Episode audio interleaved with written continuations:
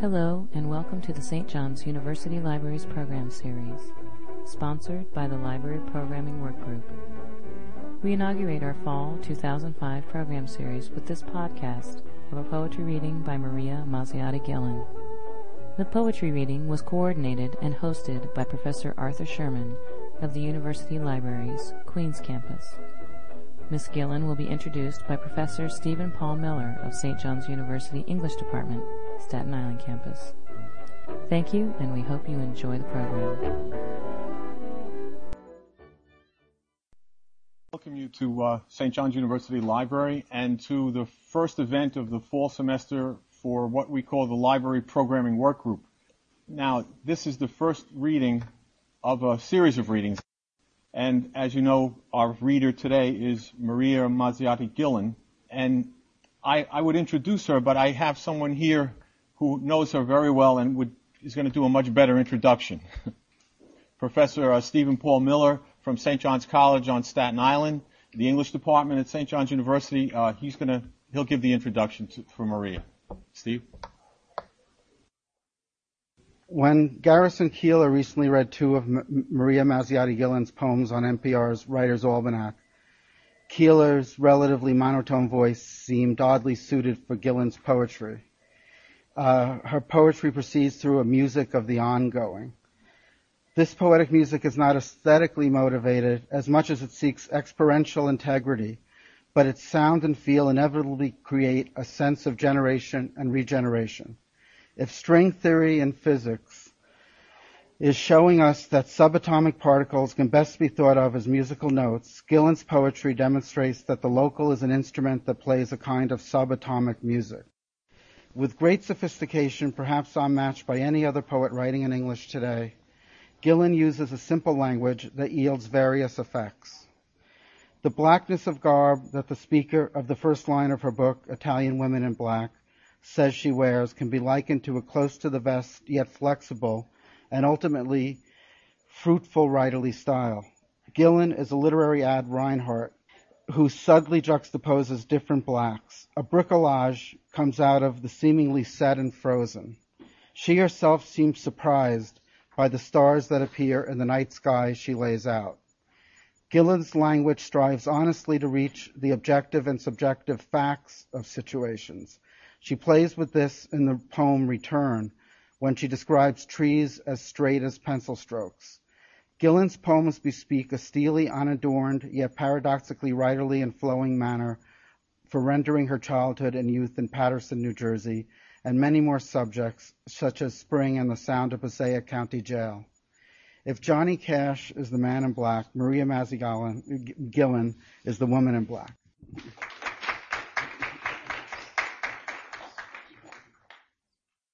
I'm the woman in black, but I've decided now to put um, to put a little bit of color with my black, but I still wear all black underneath. Okay, um, just as the old women in my from my childhood did. They always wore all black, black stockings, black shoes, black dresses.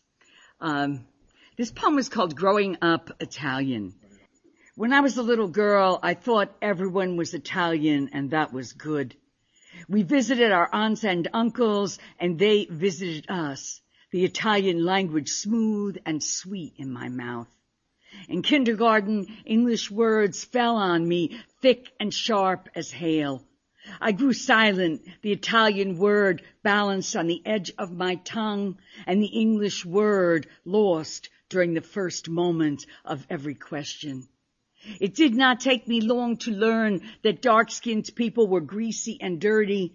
Poor children were even dirtier. To be dark-skinned and poor was to be dirtiest of all.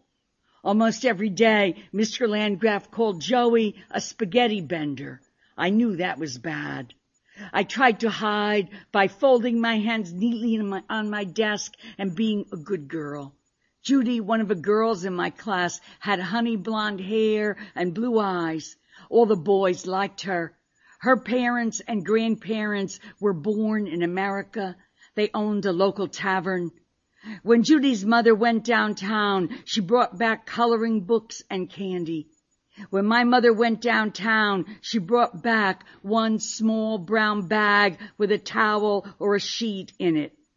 The first day I wore my sister's hand-me-down coat, Isabel said, that coat looks familiar. Don't I recognize that coat? I looked at the ground. When the other children brought presents for the teacher at Christmas, embroidered silk handkerchiefs and evening in Paris perfume, I brought dishcloths made into a doll. I read all the magazines that told me why blondes have more fun, described girls whose favorite color was blue. I hoped for a miracle that would turn my dark skin light, that would make me pale and blonde and beautiful. So I looked for a man with blonde hair and blue eyes who'd blend right in, who'd give me blonde, blue-eyed children who'd blend right in, and a name that would blend right in, and I'd be melted down to a shape and a color that would blend right in. Till one day, I guess I was 40 by then. I woke up cursing all those who taught me to hate my dark, foreign self. And I said, here I am with my olive toned skin and my Italian parents and my old poverty real as a scar on my forehead. And all the toys we couldn't buy, all the words I didn't say, all the downcast eyes and folded hands and remarks I didn't make rise up in me and explode onto paper like firecrackers, like meteors and I celebrate my Italian American self rooted in this, my country, where all those black, brown, red, yellow, olive skinned people soon will raise their voices and sing this new anthem. Here I am. And I'm strong, and my skin is warm in the sun, and my dark hair shines, and today I take back my name and wave it in their faces like a bright red flag.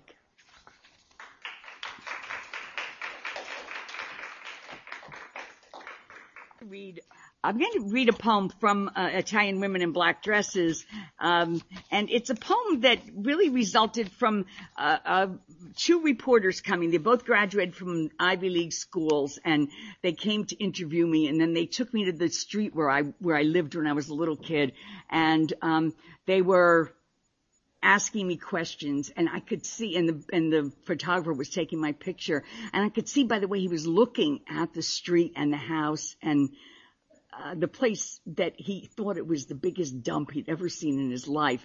Both of them. I mean, they were very sweet and they were lovely and they wrote a wonderful, the woman wrote a wonderful article, but it was, it was so odd to look at it through their eyes because that wasn't the way I remembered it. Perspectives.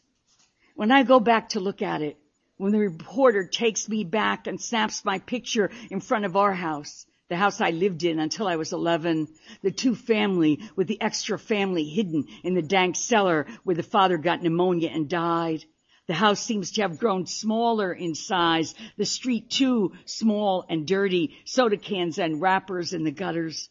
The distance seemed shorter from our house to Pasquale's Corner and Burke's Candy Store, where we got ice cream in coated cardboard containers.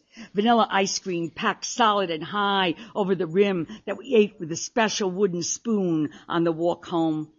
In Ventimiglia's vacant lots, we played through summers, chasing butterflies we never caught and playing tag and hide and seek.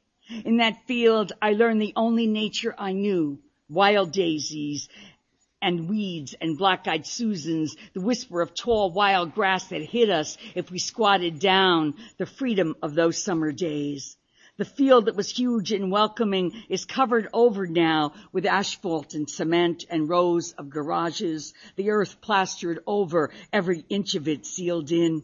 The reporter asked me questions, but my mind is caught in the past, caught in the scent of Zivulielmo's garden, the silk tassels of corn, the dew on the huge tomatoes, the smell of earth and growing things, and Zivulielmo hiding in the garden from Zia Concetta's anger. The neighborhood children, Big Joey, Little Joey, Judy, my sister and brother gathered on the back stoop in the summer darkness, telling stories and smoking punks to keep away the mosquitoes. Often in the evenings, my mother would call us inside and wash us with the stiff washcloths she sewed and comb our hair. We'd walk to Aunt Rose's house to sit under the grape arbor in the evening, the men playing cards, wine in short glasses before them, peach slices gleaming in the red wine. While the men played cards, we sat near the women who were sipping espresso and talking, listening to the stories they told, till they forgot we were there, the stories of people we knew or had never met.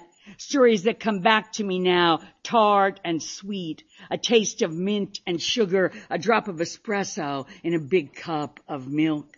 Those moments glow like the junk jewelry I buy in thrift stores. How can I tell this young reporter what it was like to grow up here? Her eyes see it as a slum, ratty and poor. My eyes remember those moments walking home from Zia in the dark, the world soft and shiny the stars still visible in the Paterson sky, the music of stories and words singing in my head. Holding my brother's hand, I walk ahead of my mother. I am in love with the evening, the stars, my brother's hand, the cracked sidewalk, roses climbing fences and trellises, the vegetables and flowers the immigrants planted, the stone bird baths they built, my skin about to burst in its sweetness, the stories stored up like treasure, that I would find again and again as I grew older. I'm going to read a poem uh, called After School. After school on ordinary days, we listened to the Shadow and the Lone Ranger as we gathered around the tabletop radio that we always kept on the china cabinet built into the wall in that tenement kitchen. A china cabinet that held no china except thick and white and utilitarian cups and saucers, poor people's cups from the five and ten cent store. My mother was always home from Ferraro's coat factory by the time we walked in the door after school on ordinary days, and she'd give us milk with Bosco in it and cookies she'd made that weekend. The three of us would crowd around the radio listening to the voices that brought a wider world into our Paterson apartment. Later we'd have supper at the kitchen table, the house loud with our arguments and laughter. After supper on ordinary days, our homework finished, we'd play Monopoly or gin rummy, the kitchen warmed by the huge coal stove, the wind outside rattling the loose old windows, we inside, tucked in, warm and together on ordinary days that we didn't know until we looked back across a distance of 40 years would glow and shimmer in memory's flickering light. And I'm going to read a poem. How many, I mean, you're all too young to remember white rubber girdles. Who remembers white rubber girdles? Anybody? Oh, a few people remember white rubber girdles. Okay, my, this is my mother's idea of how to make sure um, you remember a white rubber girdle? I don't think so, Noah. uh, never mind. I'm not going to say it. I forgot that Noah was here. Um, all right. So, um, this poem is called When I Was a Young Woman. The white rubber girdles were very hard to get on and off and you had to put talcum powder on. You young women don't know how lucky you are not to have to have all these constrictions and constraints on you. Um, I went to a Catholic college too, but a very long time ago. And I taught, my first teaching job was at a girls' Catholic college, Caldwell College, where one of my jobs was to make sure that the girls' skirts were long enough. I was supposed to measure the skirts to make sure that they were a certain number of inches, you know, that they weren't too short. And one time a nun came by, I'll tell you two little stories about Caldwell College.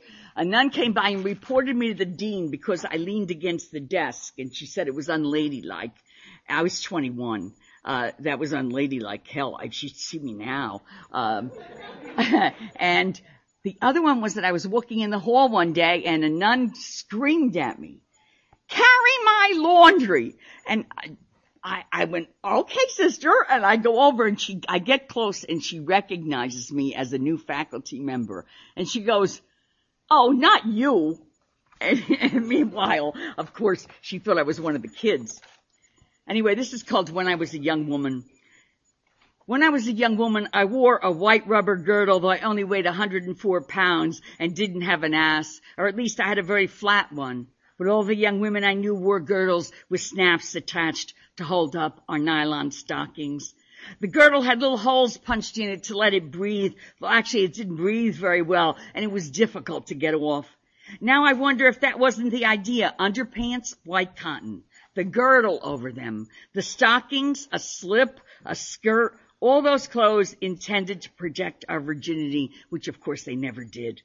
It was little like my mother's idea that if I was home by 10 p.m., she had made sure I would remain a virgin. Or like the time, the third date I had with the man I would later marry when we pulled up in front of the house in Dennis's old Plymouth and we sat talking, my back against the door while we discussed philosophy because we thought we were great intellectuals. My mother rushed out of the house in her robe, her hair in pink foam curlers, a broom in her hand. She used the handle to bang on the window and yelled, my daughter does not sit in front of the house in a car. Get inside. Shy and awkward, Dennis leaped out of the car to open the door for me. He barely said goodbye before he jumped into the car to run away. Of course, he did come back, but I was so humiliated I thought I'd never see him again. And of course, the rubber girdle and the early curfew and all the other efforts my mother made didn't work at all.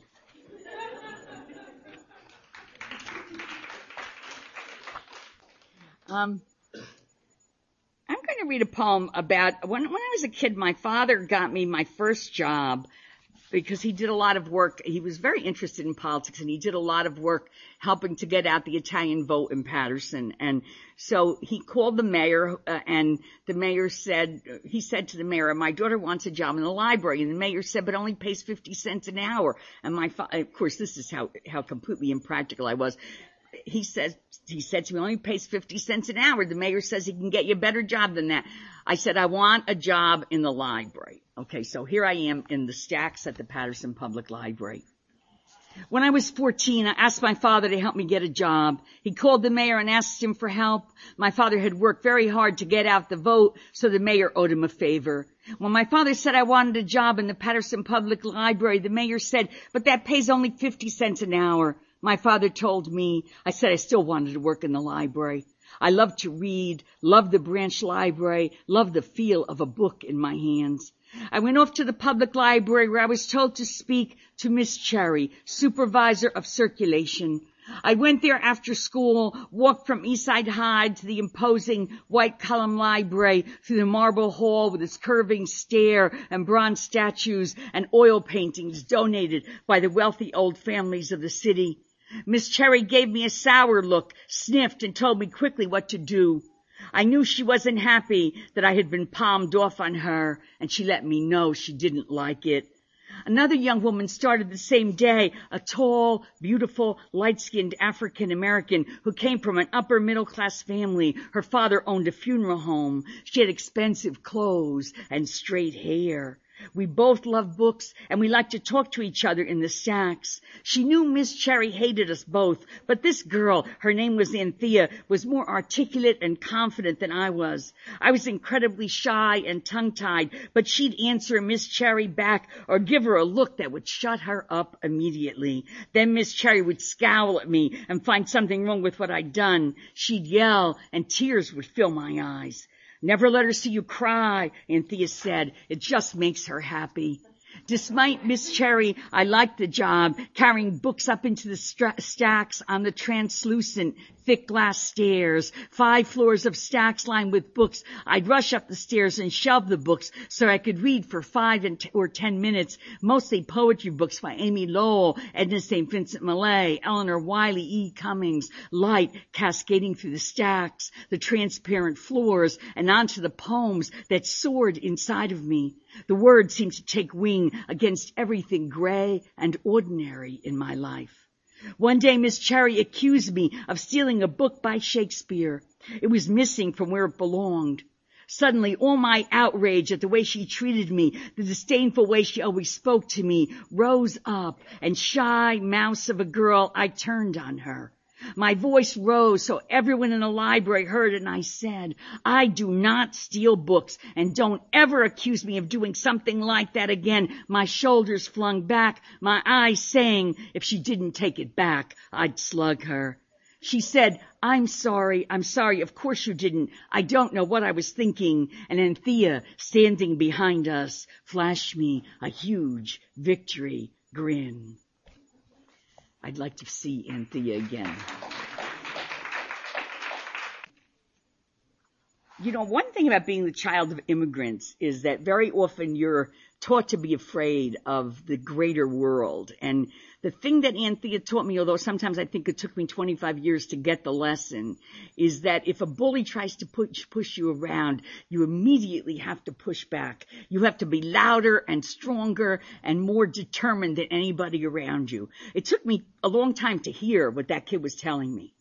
And um, I, I've tried to teach it to my children. And speaking of children, I think I'm going to read a poem uh, about my son. And actually, I think I'm going to read a poem about my son that's in my new uh, manuscript. And um, it's called, Is This the Way It Is with Mothers and Sons?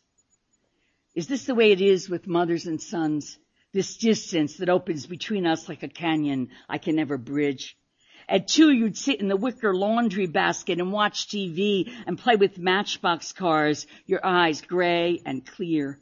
We lived in married student housing at Rutgers, those Quonset hut houses with their small square backyards and the morning glory vine I planted on the chicken wire fence and the sandbox grandma bought for you.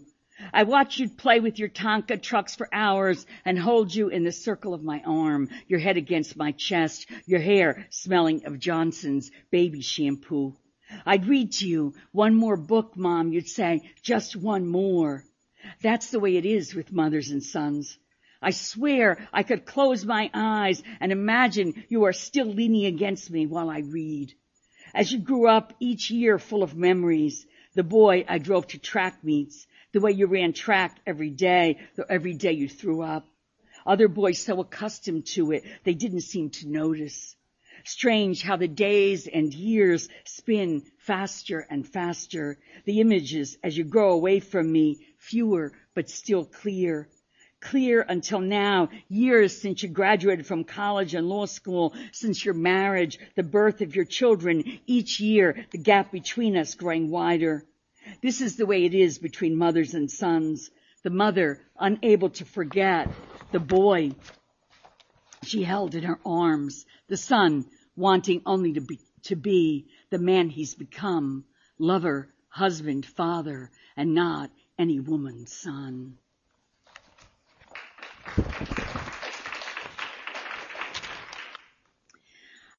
Okay, I'm going to read a poem about my sister. There's a lot of death in my poems lately, I, am afraid, because it just seems as though uh, my mother died, my father died, then my sister died, and so I had a few years where every time I turned around, I lost another person who was really important in my life. And um, Anyway, my sister was a very important person to me. Um, uh, we lived across the street from one another, and um, she got rheumatoid arthritis uh, when she was a relatively young woman, and she was she still went to nursing school and got a BS in nursing, and was my brother's nurse for 20 years, even when she had to be taken to work in a wheelchair.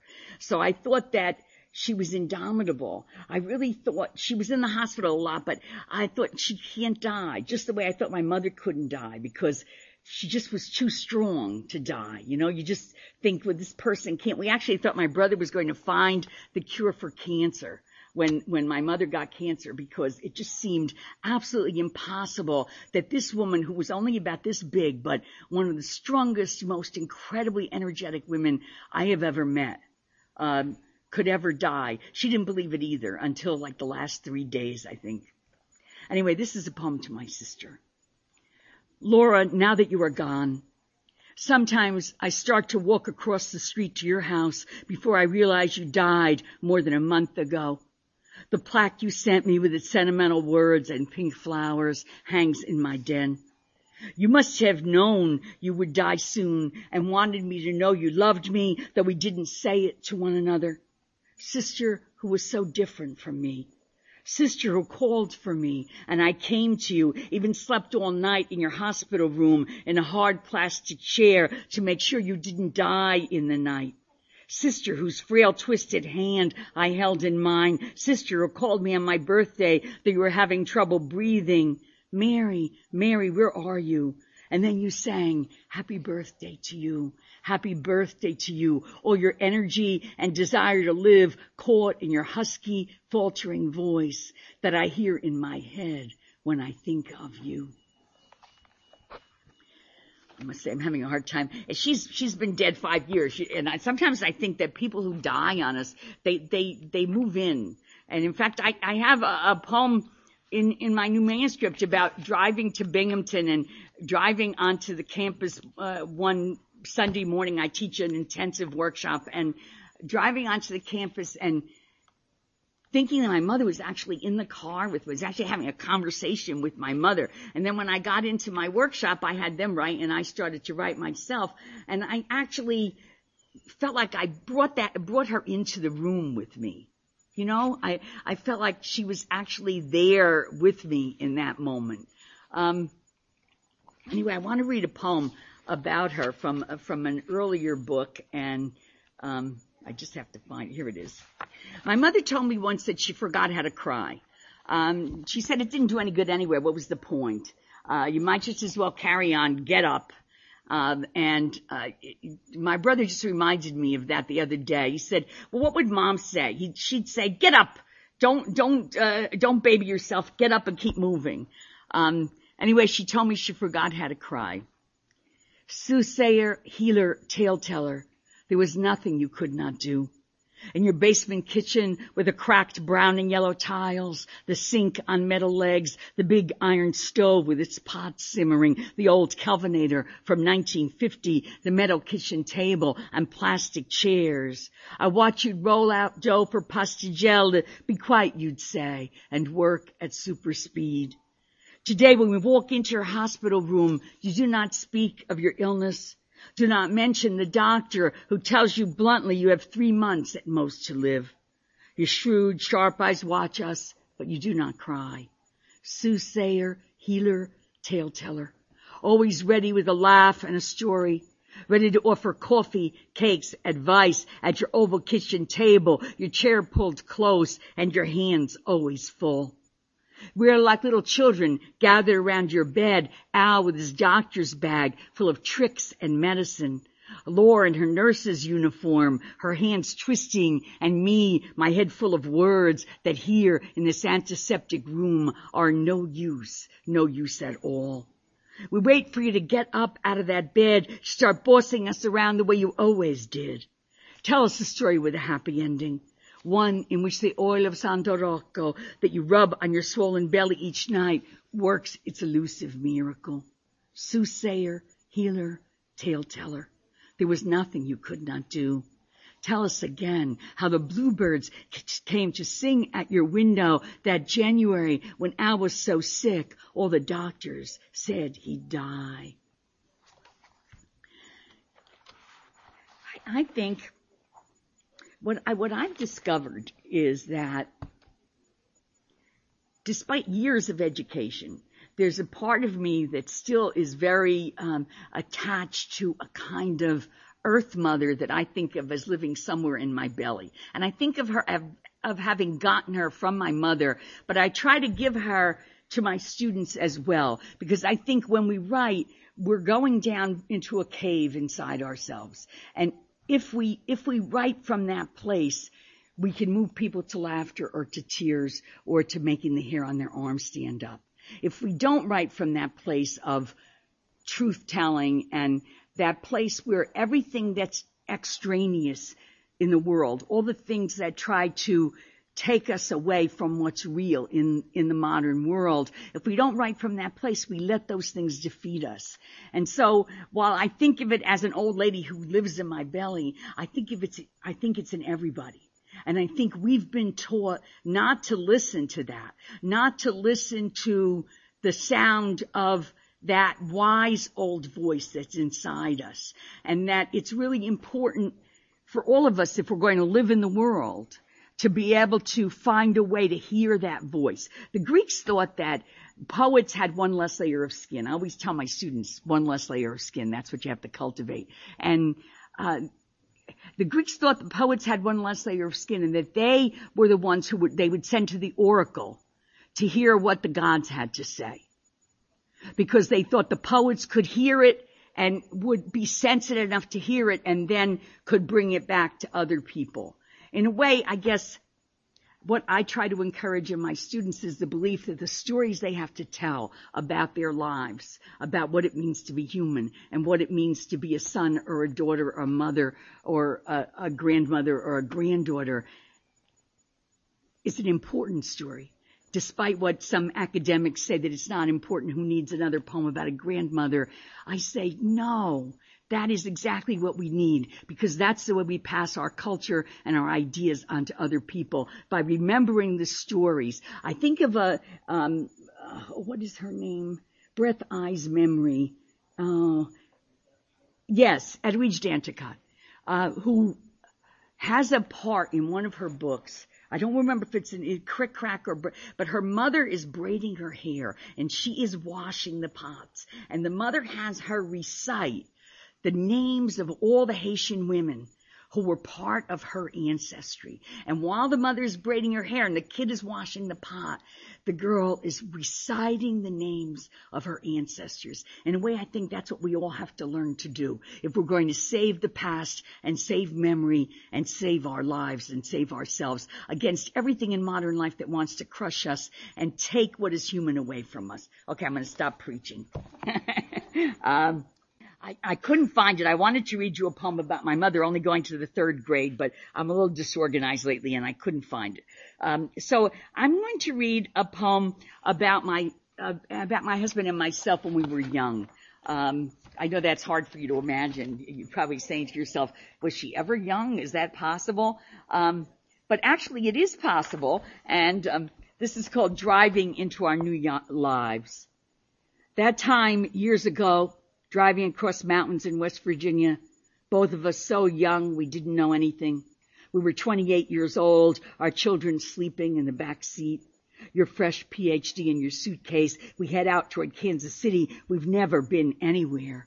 We decide to go the long way around instead of driving due west that time years ago, driving across mountains, your hand resting on my knee, the radio playing the folk music we loved, Pete Seeger, Joan Baez, or you singing songs to keep the children entertained.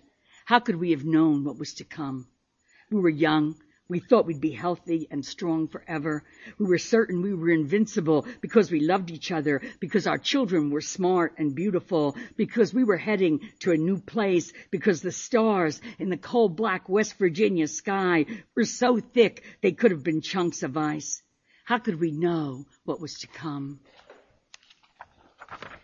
And I'm going to read another poem about us as young people, because I'm going to read some other poems about us as older people. Um, and this is called nighties. At my bridal shower, somebody gave me a pink see-through nightgown and pink satin slippers with slender heels and feathers. The gown had feathers on it too. I've always hated my legs, and even then when I was still thin and in good shape, I didn't want to wear the nightgown or the slippers, didn't want to parade in front of you like some pinup but I wore them anyway. All those negligees I got as shower presents, sleazy nylon I didn't know was tacky. When I wore shorty nightgowns, I'd leap into bed, not wanting you to notice how the nightgown revealed what I thought of as my biggest flaw. And all the young years of our marriage, I wore a different nightgown every night, not that it ever stayed on for long. And afterwards, I'd pull it back on, not wanting our children to find me naked in our bed. I felt so sophisticated in those nightgowns, so like the ones Doris Day wore in movies. Only years later, when my daughter buys me a nightgown made of soft and smooth blue silk, do I realize that the first ones I owned were cheap imitations of this, the one I hold now to my cheek. Grateful to have been once what I love was. How lucky I am to have loved you in nylon, in silk, and my own incredible skin.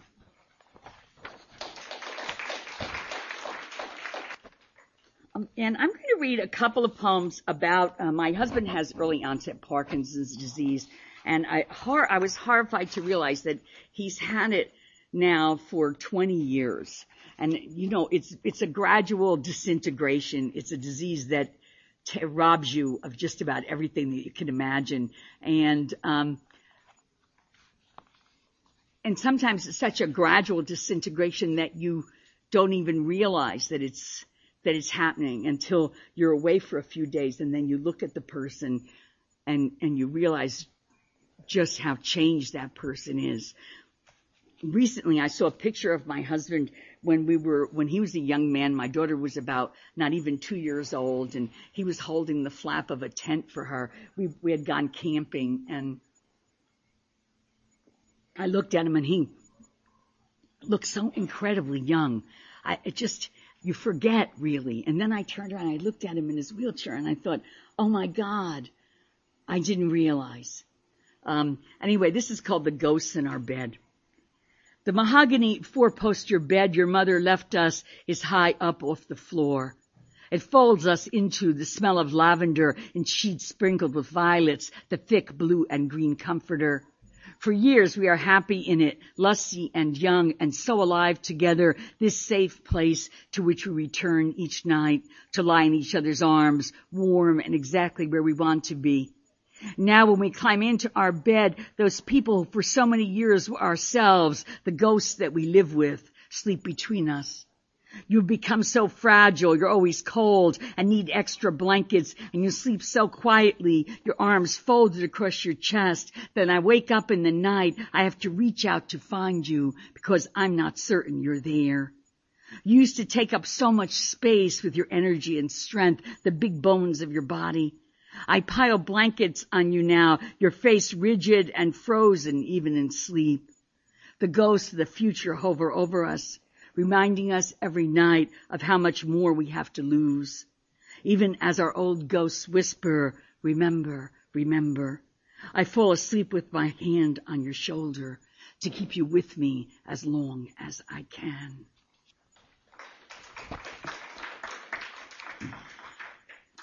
I want to read um, a poem about him that that is a little more complicated, um, and I, think that one of the things that happens when you deal with a very long illness like that is that your feelings are never all one thing or another. And I think in any long relationship or any long um, whatever relationship it is, there are moments when you don't understand each other and moments when you do and moments when you're impatient and moments when you, when you are not. Shame. Today I was thinking about shame and how much it is a part of everything we do. Bet that way I was ashamed at 10 to say to my cousin that my mother, mother asked me to buy toilet paper as though my grown-up male cousin didn't use toilet paper and wasn't stuck with all those messy bodily functions we have to plan our lives around. The public bathrooms and our need for them remind us of our humanity, a cosmic joke on us, so we won't forget how rooted we are to the earth and not the ethereal beings the nuns wanted us to be. Today I was thinking about shame and I see Dennis thin and frail and naked, the skin stretched tight over his big bones, not an ounce of fat to cover him, the skin, skin blue and translucent as he crawls from the bedroom on his helpless legs to the bathroom. How ashamed he is, as though this illness were a failure of his own manhood and he to blame how he pounds his fists on the floor in frustration, how he scuttles into the bathroom and closes the door after I see the dark well of sorrow in his eyes. Today I am thinking about shame and wish it were only toilet paper or a red splotch on my dress or my inability to learn the periodic table in chemistry that made me feel it. Instead of my convoluted feelings about my husband's illness, how nothing in our lives is all one thing or another, not love, not grief, not anger, but always mixed with its opposite emotion. I see Dennis crawling along the floor and I am struck with the acts of grief, a terrible pity that can do no good. But mixed in with it, the shame of my own impatience when he can't remember something I told him two minutes ago, or when he struggles for 20 minutes to open a package and won't accept help, or when he insists he can walk down the stairs and falls the corrosive shame of my quick annoyance, the shame of my lack of patience, the shame of feeling that his illness is a deep and muddy river in which we both will drown. And I'm going to read a poem uh, called uh, My Daughter's Hands. I, I don't, uh, because my daughter is also a professor, I've been very hesitant about sharing poems about her because she went on a date, um, and uh, somebody had looked her up on the web, or and my name came up, and a poem about her when she was 14 came up, and she, she was kind of embarrassed because the man said, I know all about you. And she said, what do you mean? And he said, I read that poem about you when you were 14. And she goes, oh no, I told her to say this. She said, no, that's about my sister. it's not about me. So wait a minute. I, I just, uh, I just have to find it. My daughter's hands. My daughter tells me she has grandma's hand, hands referring to her father's mother who lived with us for nine years after she had a heart attack. Later she went senile and imagined people were coming out of the TV to get us. She called me over to her ten times a day to warn me. My daughter's hands are strong with pronounced veins and she is convinced they are her grandmother's. She remembers grandma fondly, the way she'd serve bowls of spaghetti or count out the meatballs so each child would have the same number and how she'd put M&Ms in the tin pie plates for them. She does not remember the grandmother who was so angry finally that she made a hole in the wall with her rocker, but rather the woman who cooked bacon for her and bought Sara Lee cakes. I tell my daughter I think her hands are like mine and my hands come down to me from my mother, the same square shape, the small fingers.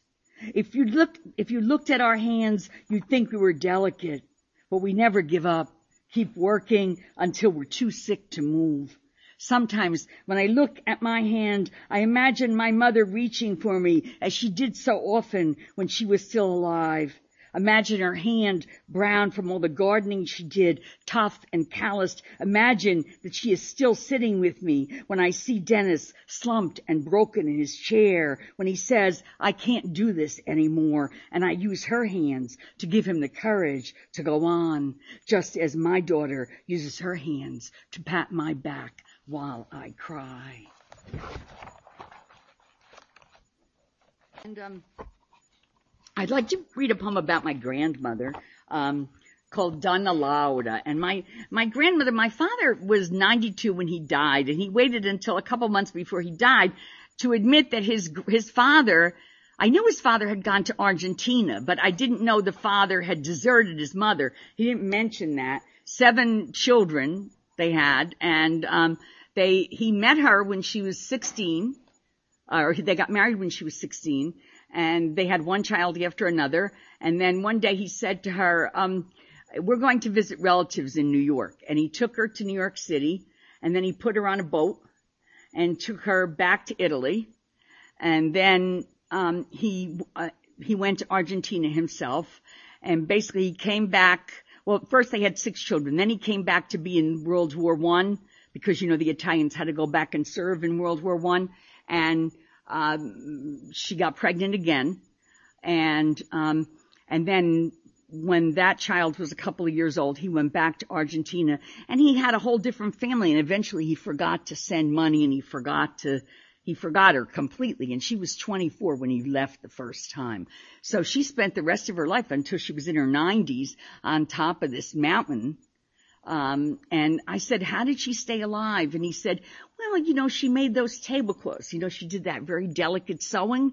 And I said, that couldn't have kept her alive. And he said, well, uh, the the priest housekeeper brought food to them, and that's how they stayed alive. She did this needlework, and people came through the town and they would buy. She was a wonderful did very fine needlework and she got paid to do that, but it was a few, you know, they gave a little bit of money to these women. She couldn't have kept all those children alive if the priest housekeeper hadn't brought food because the way they paid the priest was to give him food. So the woman would bring food to my grandmother and that's how these kids grew up.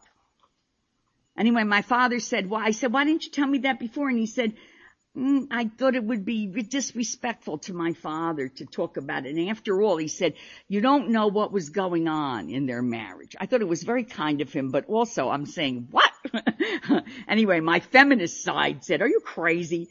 Um, Donna Laura, they called my grandmother when they saw her sitting in the doorway sewing delicate tablecloths and linens. Hours of sewing bent over the cloth, an occupation for a lady. Donna Laura, their big house falling to ruins around her head. Donna Laura, whose husband left for Argentina when she was 24, left her with seven children and no money, and her life in that southern Italian village where the old ladies watched her from their windows. She could not have taken a breath without everyone knowing. Donna Laura oh, each day sucked on the bitter seed of her husband's failure to send money and to remember her long auburn hair. Donna Laura, who relied on the kindness of the priest housekeeper to provide food for her family. Everyone in the village knew my grandmother's fine needlework could not support seven children, but everyone pretended not to see. When she was 90, Donna Laura still lived in that mountain house. Was her heart a bitter raisin?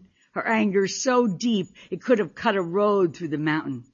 I touched the tablecloth she made, the delicate scroll work. Try to reach back to Donna Laura, feel her life shaping itself into lace patterns and scalloped edges from all those years between her young womanhood and old age. Only this cloth remains, old and perfect still, turning her bitterness into art to teach her granddaughters and great granddaughters how to spin sorrow into gold finish with the poem about my father, which I always finish. So if you've heard me before, I always finish with this poem because I was so mean and awful to my father uh, that I feel I owe him this poem. Um, I was always telling him what was wrong with him and that he would drink his coffee out of a saucer. Uh, I don't know if you've seen Europeans. They pour the coffee into this little saucer and then they sip from it.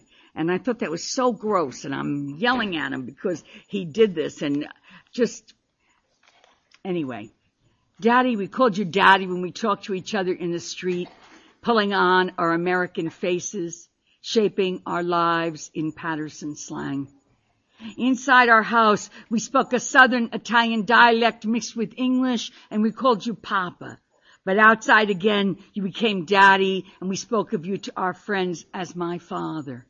Imagine we were speaking of that father knows best TV character in his dark business suit carrying his briefcase into his house, retreating to his paneled den, his big living room and dining room, his frilly aproned wife who greeted him at the door with a kiss. Such space and silence in that house. We lived in one big room, living room, dining room, kitchen, bedroom, all in one, dominated by the gray oak dining table around which we sat, talking and laughing, listening to your stories, your political arguments with your friends. Papa, how you glowed in company light, happy when the other immigrants came to you for help with their taxes or legal papers. It was only outside that glowing circle that I denied you. Denied your long hours as night watchman at Royal Machine Shop. One night, riding home from a date, my middle class American boyfriend kissed me at the light. I looked up and met your eyes as you stood at the corner near Royal Machine. It was nearly midnight, January, cold and windy. You were waiting for the bus, the street light illuminating your face. I pretended I did not see you, let my boyfriend pull away, leaving you on the empty corner, waiting for the bus to take you home.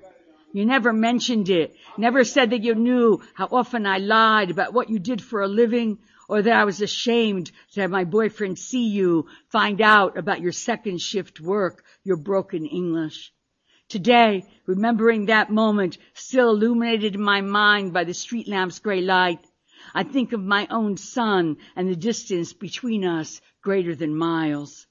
Papa, silk worker, janitor, night watchman, immigrant Italian. I honor the years you spent in menial work, slipping down the ladder as your body failed you, while your mind so quick and sharp longed to escape.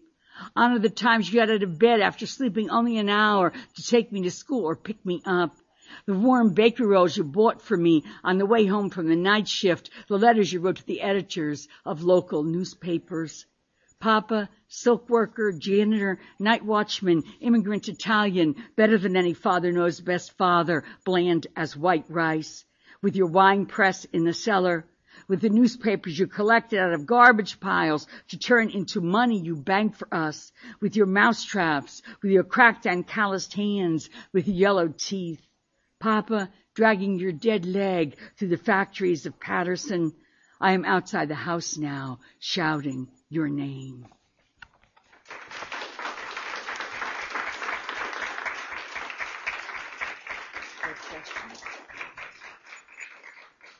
Does anybody have?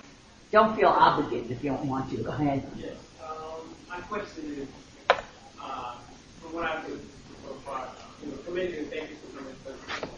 Um, but secondly, um, I've heard a lot of these issues that uh, happen with families, and I'm just wondering, do you feel, uh, you know, as a writer, that you are giving up of yourself the same amount of that you to your other pieces, that you're not bit, you know, you're negligent of giving up of yourself to your other pieces?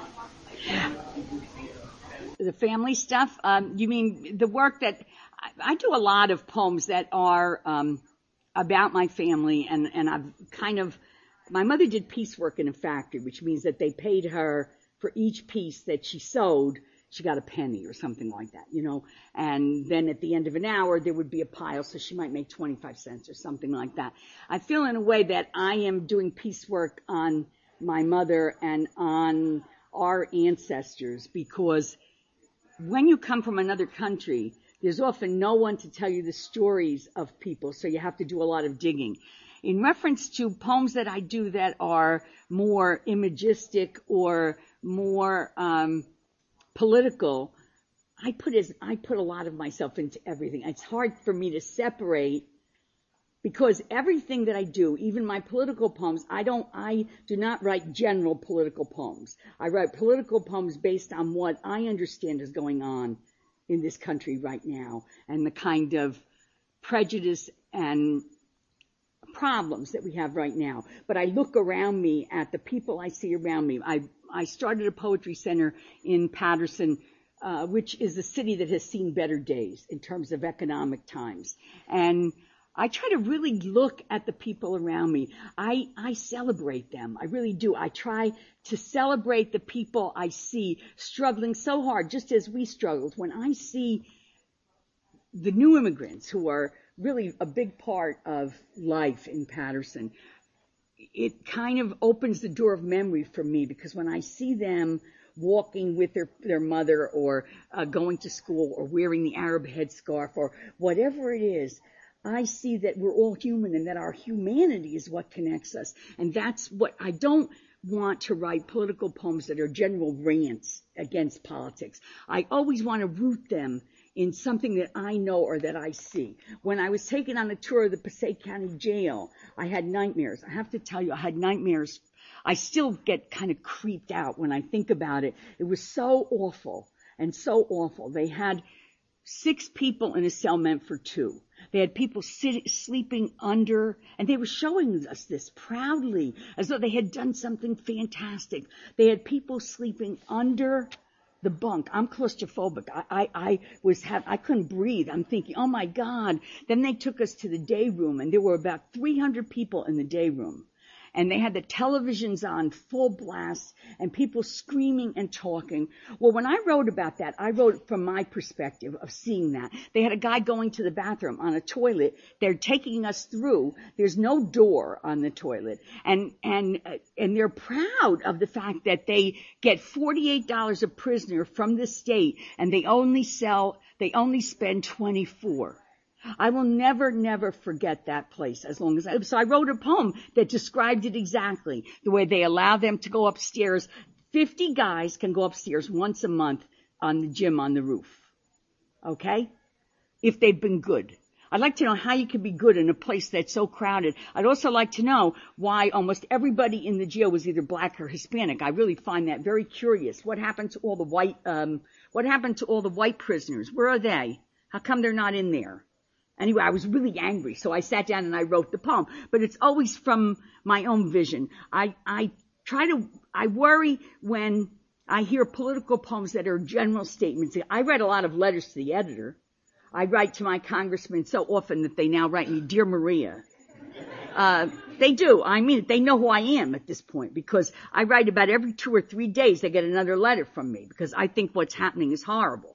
So I keep writing, but I don't want that in my poems. I want, when I'm writing to try to change what's going on, in a poem, I want it to be rooted in something that I have seen or experienced rather than in something that's coming from my head. So I save my intellectual political arguments for the letters that I write to the editor and the letters that I write to the, and the emails and they're sick of me. But my father was in that tradition. My father couldn't his English was was terrible, actually, but he could read wonderfully well, and he knew politics, and he understood. Like you could ask him about any little war that was going on in the world, and he knew about it. He wanted me to take him. He was in a wheelchair. He was 90 years old. He said, the American people have fallen asleep. You need to take me to Washington in my wheelchair. We need to march on Washington because the people are asleep and we have to wake them up. That's the kind of person he was. And he wrote letters to the editor, which I had to fix the English because it was a little, the English was a little botched up, but the ideas were great. So he had that feeling that you couldn't just live in the world and be for yourself alone. That you had to try to make the world a better place. That you had to try to, to reach out into that world and help other people and try to make the world a better place. And I think that that certainly has been the way I've tried to live my own life and I've tried to teach my children, my daughter perhaps with more success. Oh no, I should shut up. Uh, but anyway, um, and and tried to teach my children to do the same thing. That if you live only for yourself, you're not anything, and that you have to try I've done it with poetry. My mother used to do it with food. My father used to do it by writing wills for people who couldn't do it themselves or taking people to the consulate to send to sell property in Italy and that kind of thing. He would take them because he, he learned how to negotiate the system in his broken English. Anyway, that was a longer answer than you probably wanted, honey. You know, I wondered that the school world with black people who want blue eyes and, and that First of all, you're very attractive woman. Thank you, darling. I'm wondering why when the concept of the excited special movement is some people decided to never introduce us or Anna and then why the um, I think most of the 70s have have this uh, concept that you know being uh, dark hair and olive skin is not well, I think that there, there was a big change.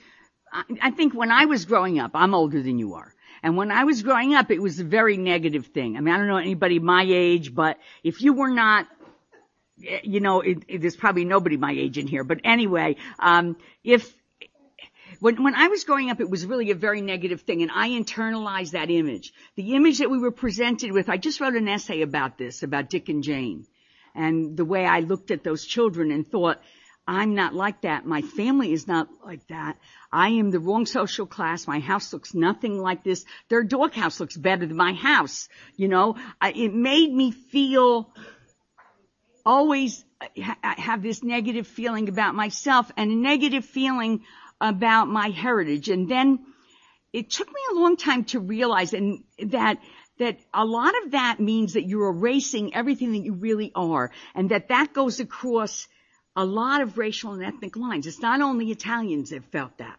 It's people from lots of ethnicities and races who felt that they didn't fit the mold of uh, of what somebody was supposed to be, what kind of social class that we didn't look like the people on television. We didn't see anybody on television who looked like us. Um, I didn't even get a television until I was 11, actually. But but even then, you just didn't see anybody who looked the way we did. So I had this image of myself as very dark and very foreign looking and um, very unacceptable to American eyes. So I tried to marry America. Is what I tried to do. My daughter wrote a very uh, a wonderful essay about me in which he talks about that. And I, I really think that's exactly what I tried to do because I didn't understand that being Irish was not really American either. It didn't, I mean, I, I had no idea that that, that was not considered to be American. I mean, he had light hair, he had blue eyes, you know, uh, to me, he looked American. He lived in a white colonial. His parents were, had gone to college, you know. For me, uh, it was as though I really was trying to marry America. And then I was about 40 when I thought, the hell am I doing?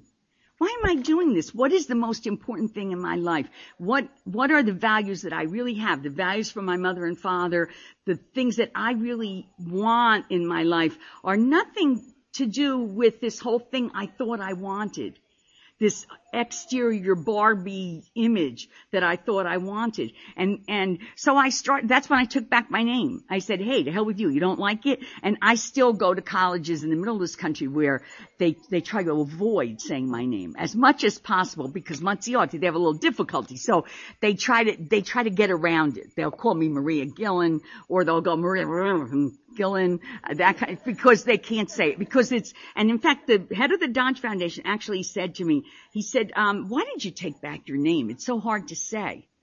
Um, and I said, because I had to reclaim what I was ashamed of for so many years, because what I was ashamed of was the best part of myself.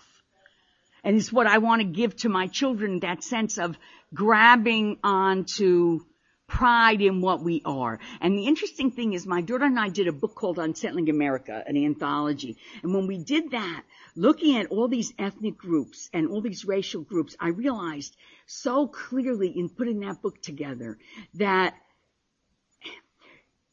what separates us often is social class. And what separates us less even than race and ethnicity is social class. And that if we looked at the way people looked at themselves and their own identity, what we saw is a lot of people from lots of races and ethnicities attempting to erase themselves, wanting lighter skin or wanting to be more middle class or wanting not to be loud and not to be, um, not to call attention to themselves, wanting to be what they saw as the perfect American because that's what we were held up, that's what was held up to us as the thing that we should be. And I think in 10 years after, after I was growing up, think by then we had black is beautiful. We had a whole shift in the way people looked and still look at all this anti-immigrant, uh, uh, uh, stuff that's going on now. It's not like it's, ch- it's changed and it's better than it was, but it isn't a hundred percent.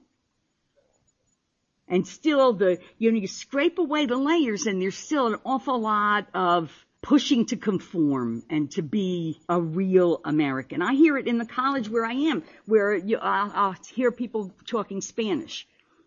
And I'll hear people go by and go, well, why don't they talk English? What's wrong with them? Why can't they learn the language? Let them, and I remember going downtown with my mother in 1953.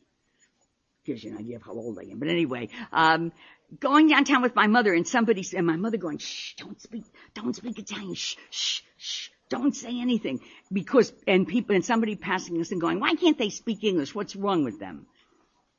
So, you know, I'm not so sure that it's changed dramatically. I, I just want to comment um, thank you for being here. Amazing. Um, as, as the daughter of, of immigrants, I know that in my family, there was always this intense shame about poverty, about not being able, about with accents. I was never taught language. There was just a lot of shame. Shame. You know, speak English, speak correct English, and then you like code to school. You have to you kind of blend in. Right.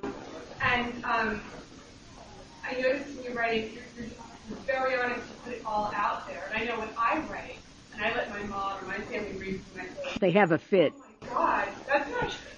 You know, there's all this whitewashing Well, it's whitewashing and also I think if you're a writer, what you have to say is, this is my memory of it. It might not be your memory. Write your own poem.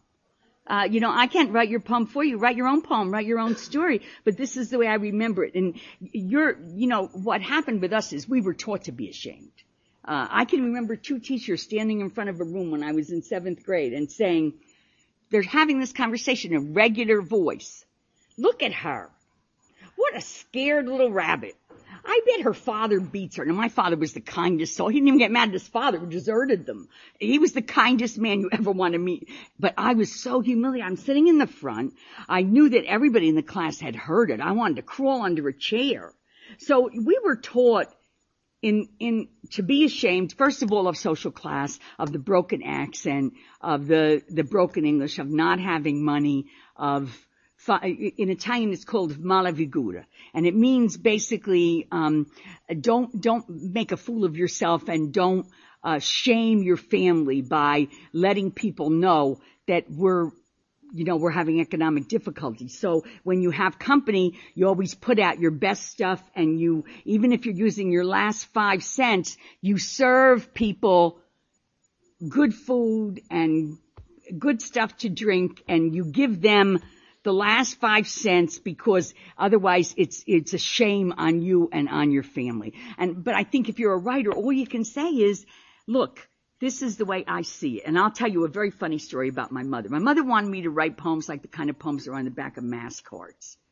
And, um, and the poems she, the poems she learned in Italy when she was a girl, which were all, um, basically poems very, um, very, very lyrical, very rhymed, uh, very, uh, poems about tulips and daffodils and that kind of thing. And that's what my mother wanted me to write. And she said to me, well, you know, don't tell my secrets in your, you don't write about me. I don't want my secrets known. And then when my brother first opened his doctor's office, my mother went to clean because she didn't think anybody else could clean. So she put this rag on her head. You know the rag? Anybody know the rag that I'm talking about?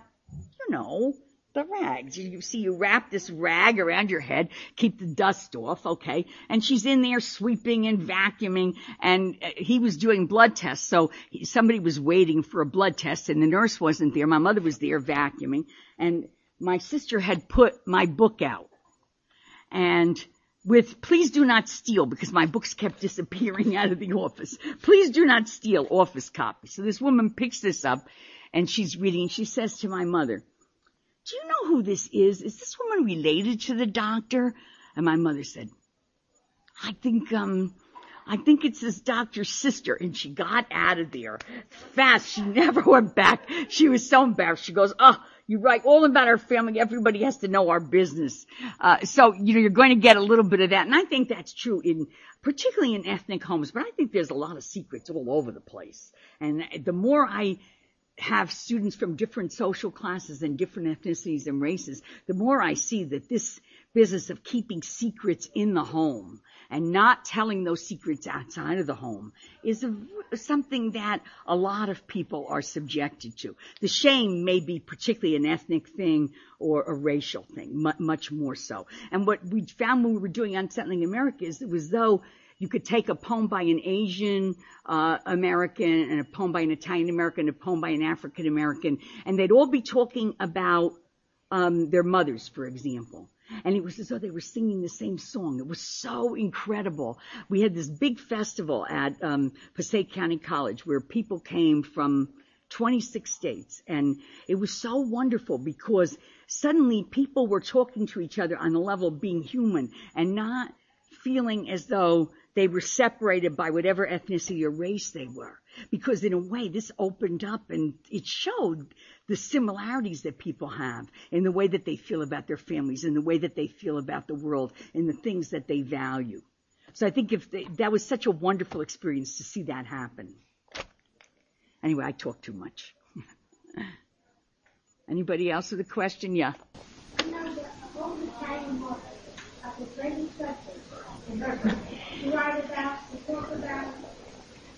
She, she's gonna yell at you now, Maria. It does make the best poetry.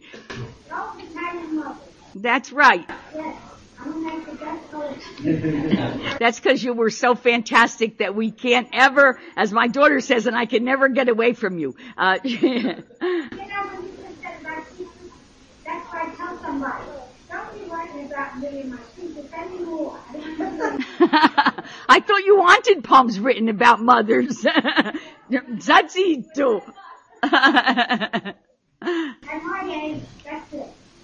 At your age, that's it. You don't want any more. Uh, I think you have to put that into a poem. I expect to see that in a poem. At my age, that's it. Well, thank you very much. You were a wonderful audience, and uh, thanks for coming out. And if you want to ask me a question individually, you can come up and ask me a question. Thank you for coming. Um, Maria has a certain number of books that if you're interested, uh, she'll be sitting over here. Um, the next reading is the 19th, Jane, Jane Augustine, Augustine. We'll be reading in the same place right here. Thank you.